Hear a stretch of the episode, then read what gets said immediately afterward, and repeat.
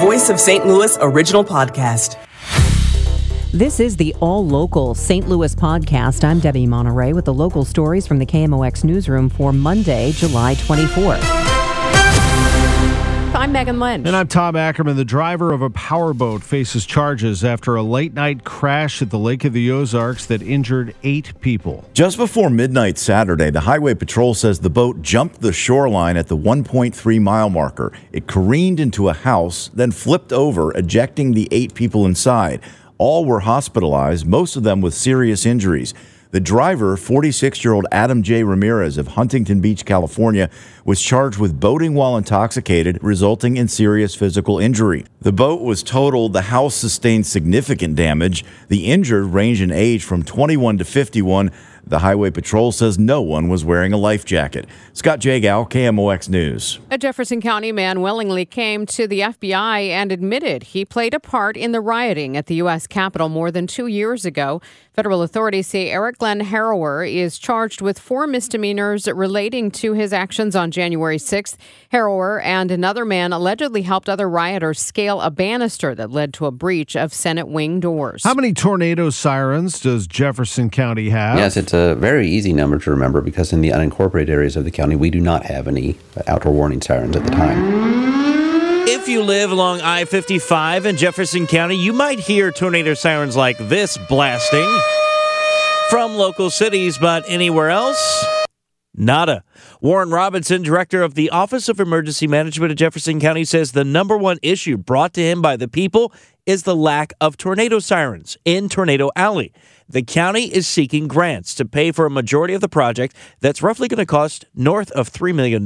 This is probably going to be a phased project. Uh, realistically, I don't think we're going to go for complete coverage of the unincorporated areas. We're going to focus on those highly populated areas. Robinson says preliminary studies show at least 137 poles to cover those areas. When it comes to actually funding the project and deciding how many poles we're going to put out there, that is going to be a discussion between myself, the county administrator, and the county executive to decide how much the county you know, can realistically put towards this project. A project which could take a couple of years to complete start to finish. Stuart McMillan, KMOX News.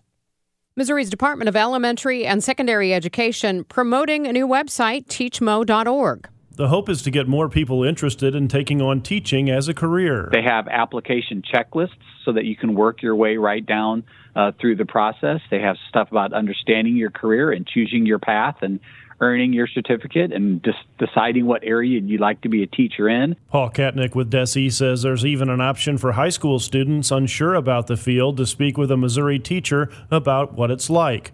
Again, the website teachmo.org. Brad Choate, KMOX News. At change.org, there's a petition that asks St. Louis County to enhance safety at Big Bend and Geyer, that's at St. Louis Community College, as part of an upcoming Department of Transportation project. The groups connect to our community and Safer Streets for Kirkwood and St. Louis County, gathering signatures.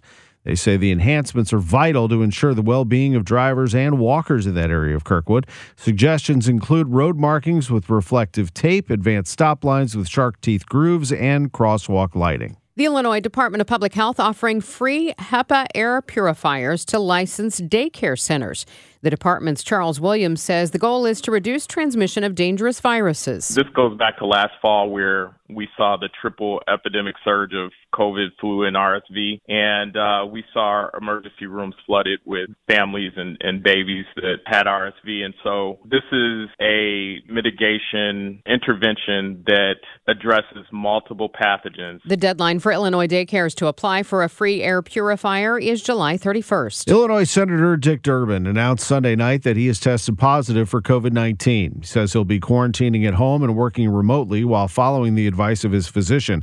A top ranking Democrat in the U.S. Senate, Durbin says he's disappointed he'll miss work on the National Defense Authorization Act this week. With the I 70 project looming in the future, the lack of workers in local construction is getting more critical every day. That's according to Len Toenjes, president of the Associated General Contractors of Missouri. I think if we don't have people by the time we start to gear up for this I 70 project, and we start to see the continued development in the region, that it, it could get dangerous. Tenja says it could be a problem if the workforce is like it is now when the I 70 project ramps up in a couple of years. Meanwhile, retaining employees also a battle. Construction is a physical job, and you're not going to continue to do it once your body is not able to do it. So we're looking at ways to extend the life of the workers. We're also looking at making sure that burnout doesn't become a factor. He says AGC is trying to bring military veterans and high schoolers into the workforce. He says they're also considering people just released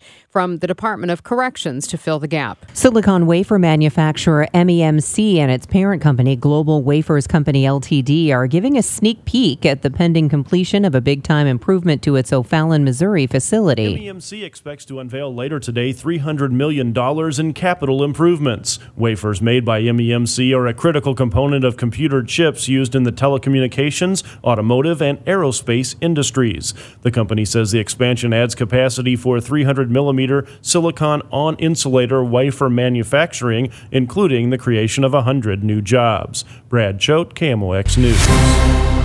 I'm Debbie Monterey. The All Local St. Louis podcast is produced by the KMOX News team. Get all the local news you need on the Audacy app or wherever you get your favorite podcasts.